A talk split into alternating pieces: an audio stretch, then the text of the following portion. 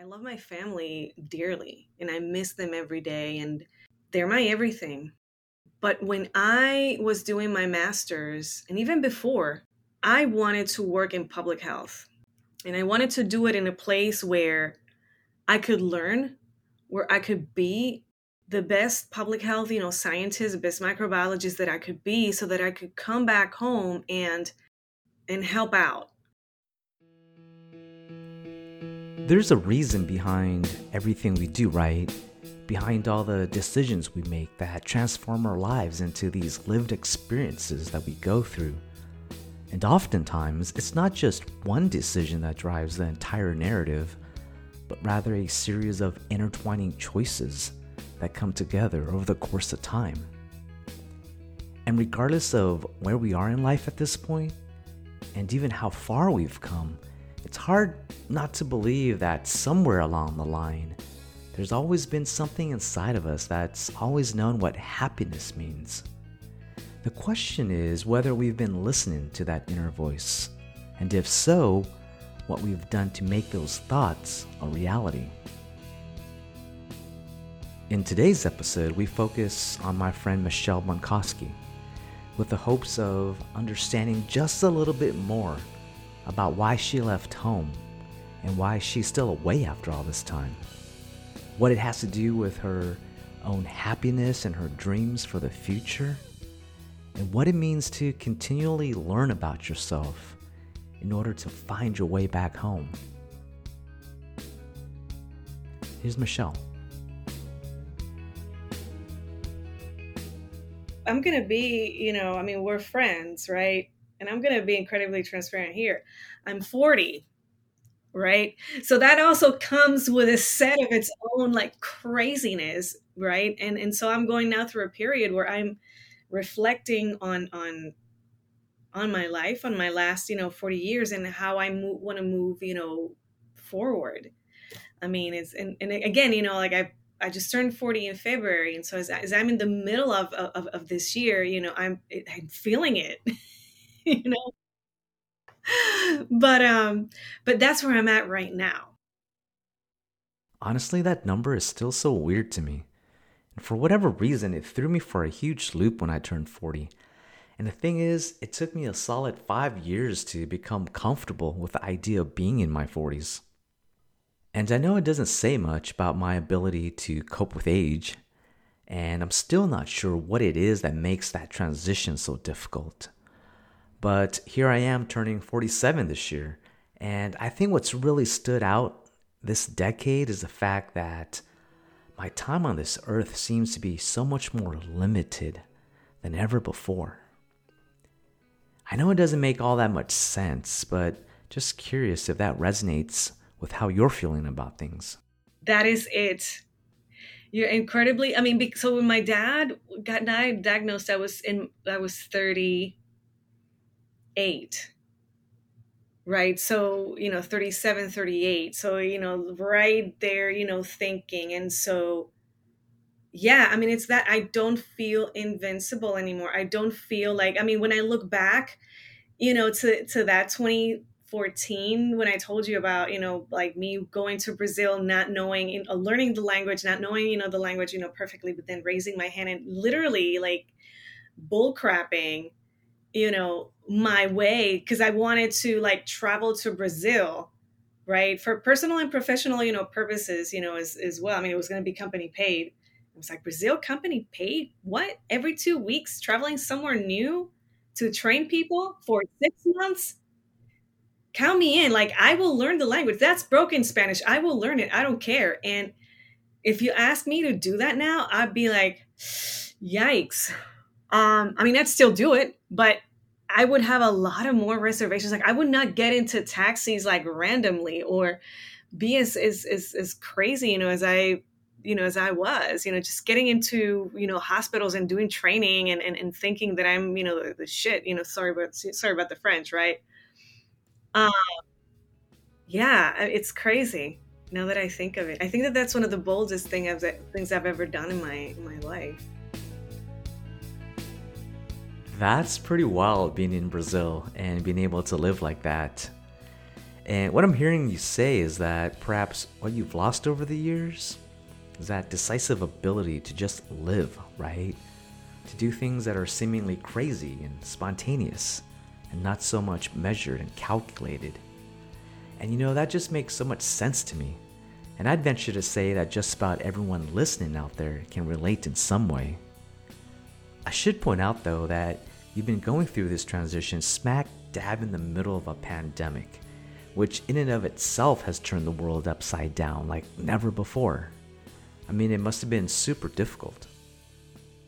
There's a phrase in Spanish, right? Es lo que nos llevamos, which is, that's what we take with us wherever we go after this lifetime. So I don't know, things like that, I don't see them as making us better or worse. I think it's, I don't know. I've been also thinking about a lot about life and spirituality and all that stuff. And yeah, like that's what we take with us, right? And I'm really happy that I'm taking that with me, good and bad.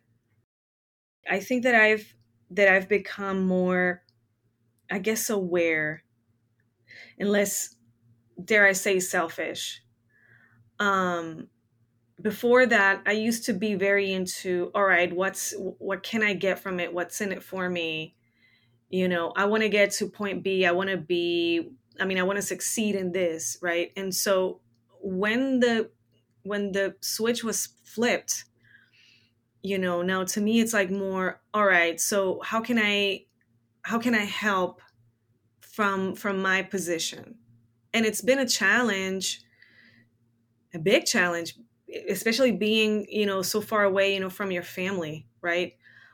Because of the physical, you know, distance that the pandemic, you know, created. I mean, I was already physically, you know, apart, but at least I was a 3.5 hour flight, you know, away.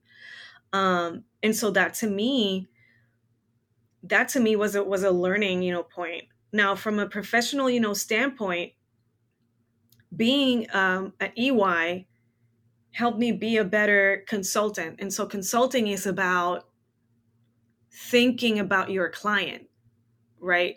Very corporate-y. I know, very, you know, Kool-Aid-ish. I get it. I know. But in its essence, it's about serving. It's about thinking about others. It's about having the other person's best interest as yours. And this is not to say that you need to be, you know, submissive or yes man. This is not about it. I mean, this is about bringing your expertise to the best person's interest. And that to me ties a lot into passion, if we want to go, you know, that route. But going back to the law of one and to, you know, a little bit of stoicism, that's what the experience, right, at EY, you know, did, you know, for me. Now with you, right, when we worked, you know, together, to me it was even more special because I was selfish enough, right, to have that experience only for me, to have you, right, as a mentor, as a more than a boss, right? And so to see you, like you really having the hero's best interest as your interest, like to me, I saw it in action. I really appreciate you saying that. And you know, it means a lot to know that we met for more than just a job. Matter of fact, I was telling someone the other week, and my only regret with our time together was that I had to leave so soon after you came on board. You know me, I've got this belief that we're meant to cross paths with one another for very specific reasons, and that oftentimes it's not for what we think. Like, I don't think working together at Hawthorne was the ultimate reason for our friendship. And I'm actually very curious about what the future has in store for us. Because it's hard to deny we're kindred spirits in many ways, right? My philosophy is that as long as whatever you do makes you or helps you do good, then go for it. As crazy as it may sound, right? I've been reading about spirituality in the sense of manifestation. And you know how there's a law of attraction, right? But then now there's also a law of one. So the law of one, what it says is that if you, let's see, okay. So if you want something in your life, be it money, be it love, be it whatever, the way that you operate, that you have to operate is by looking into the best interest of others who are going to help you get there. So we are all a part of one. So that's why it's called the law of one. So if you operate from that standpoint, of course, what you desire is going to come to you. And so while it may sound crazy, and to my scientific mind, you know, sounds crazy, when I think of the law of one in terms of my learnings from learning and development, that's exactly like servant leadership. Think about it. You know, you're here to serve, you know, you're here to serve others. And that's why I like it so much. And of course, if you think in terms of whatever is it that you're doing has to help others, you're going to get what you're manifesting. So that's kind of where I'm at. Is it perfect? Absolutely not. Do I need to learn more? You bet. But that's where I'm at right now. So I don't know about you, but this seems like the perfect segue to exploring some of your thoughts of the future now that we're coming out of COVID and that we've got this entirely new opportunity to take everything we've learned and to design a future that makes a lot more sense to us as both individuals and as human beings. Tell me more about where you stand with all that, and more specifically, how much of the future is going to be determined by your past? I honestly, it's really funny. It's like we're almost in sync. Or you're thinking for me, or you're having my, I don't know what's going on. We need to talk about that witchcraft. Because right now I'm actually, you know, thinking about that. You know, it's been 15 years and I want to give back, right? All I've learned. I mean, I started out during the pandemic with a podcast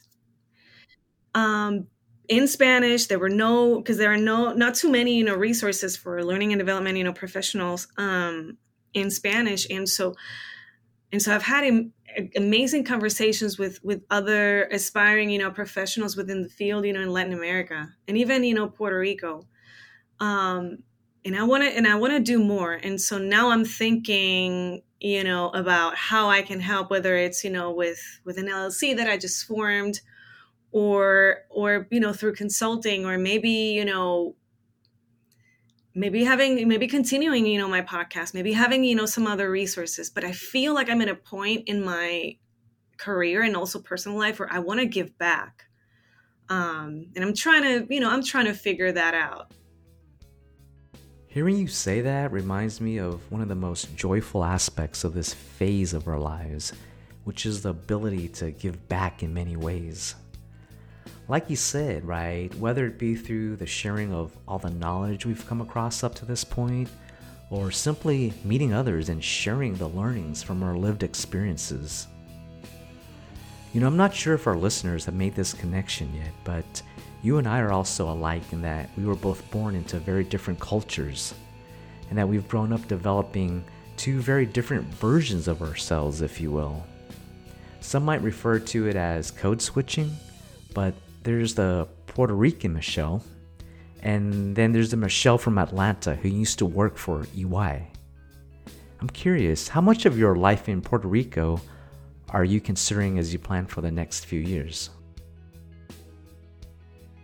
The reason why I wanted to come to the United States was not because things were bad in Puerto Rico or because I wanted to escape something, or I love my family dearly and I miss them every day and they're my everything. But when I was doing my master's, and even before, I wanted to work in public health. And I wanted to do it in a place where I could learn, where I could be the best public health, you know, scientist, best microbiologist that I could be, so that I could come back home and help out. So you see the pattern here, right? And to me, it absolutely made sense to leave to work at the CDC, to work in public health, the best place in public health, you know, in the entire world, you know, like I would get the best, you know, and I worked my ass off doing internships, you know, during my master's and having the best grades I could and applying to stuff. And I finally got it. I mean, it was a really hard decision for me. I remember the song that played in the airplane when I left Puerto Rico on that one-way ticket was The Reason from Hoobastank. I'm not a perfect person. There's many things I didn't do. I cannot believe I'm going to cry. That moment was incredibly real for me. Because I left my friends, I was leaving my friends, I was choosing to be without what I knew, right? And to go to the unknown, but also with the hope that I was going to learn and I was going to be the best, you know, public health, you know, environmental health / scientist, you know, out there. And perhaps, you know, come back home and do a doctorate degree or just work, you know, basically just helping out in any way that I can. But then I decided to stay, you know, because I wanted to learn more. And I guess it stayed, you know, that way for 15 years now. And so that begs the question of whether your pursuit of your just cause, you know, your innate desire to help the people of Puerto Rico, does helping in its truest sense mean that you've got to pack your bags and move back home? Ooh, I like that question. Because again, you know, I've been thinking about that. So my heart of hearts, of course, wants to be there. I mean, who doesn't want to be near a beach? Who doesn't want to be, you know, near family? You know, but then again, you know, I have to also take, you know, a stoic approach, you know, to it. Is it practical, right?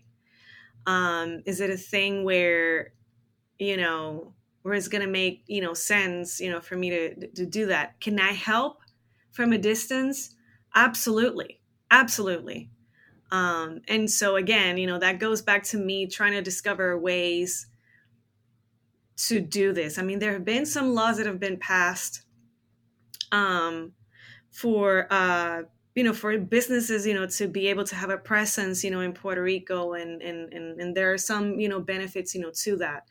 But on the other hand, I'm also seeing friends of mine, right, move back to Puerto Rico, you know, with their businesses. And of course I'm going to get FOMO, right? I'm like, no, dude, I want to be there too. What? I want to move there, you know, but, you know, I know that it's a process and I need to go through that, you know, thinking also, you know, very stoically here. I also need to think about livelihood, right? So back home, the opportunities are not incredibly great for locals, or for the local, you know, economy. So I think it would be a thing of where can I, where do I fit, right, in the puzzle? And I think that I that is something, that is an assignment that I need to go through, right? Because it could very well be, you know, either consulting, you know, from here or starting, you know, doing some pro bono, you know, stuff, or, you know, helping in any way, you know, I can. Or is it still going to be a thing of, okay, so let's keep doing, you know, social media, or maybe I can offer, you know, some sort of course, maybe I can offer something, right? So I think that, to me, again, you know, it's been for the past, I want to say, well, this is incredibly fresh since the, you know, last month. I've been trying to, the word in Spanish is maquinar, but it's like to think, to tinker, right, with ideas and whatnot. Listen, Michelle, I know we're only scratching the surface with this conversation and that you're not going to figure it all out today. But I do want to let you know that your journey thus far has garnered so much of my admiration. not only for you as a friend of mine, but as a native daughter of Puerto Rico. It's something I sense about you every time we talk, and quite honestly, it's so awesome to witness. That being said, I'd love to close out today's episode with a question you're familiar with. If you would, take us home and share with us how you think we can make tomorrow a better version of today. That's a really good question. And so to me, like I've thought long and hard about how to answer it, because I know that this question was going to come up. I think that to me, again, it's going back to thinking and to acting on how can I grow so that I can help others, right? And I think that to me, at least in my experience, my very personal one, is through education, through knowing, through getting to know myself, to being more empathetic, to being, bolder, right? And asking questions and keep moving, forward. So that's how I envision, right, helping make a better world. And even more than being bolder, even more than trying to better myself, is also giving space, again, the same space that I've been giving to be myself, still give space to others, to be themselves and help in any way that I can, whether it be it in Spanish, English, Portuguese, you name it. So that's it for me. That's my answer. As you might already be thinking, this is a conversation that's going to continue, perhaps for a really long time. In the meanwhile, though, if you've listened this far, I hope we've left you in a good place. And I hope that during the next conversation you have, whether it be with a stranger or someone you love, that you keep in mind the fact that we all have reasons for each and every one of our decisions, and that part of being good to one another involves being able to understand the reasons behind why we do what we do.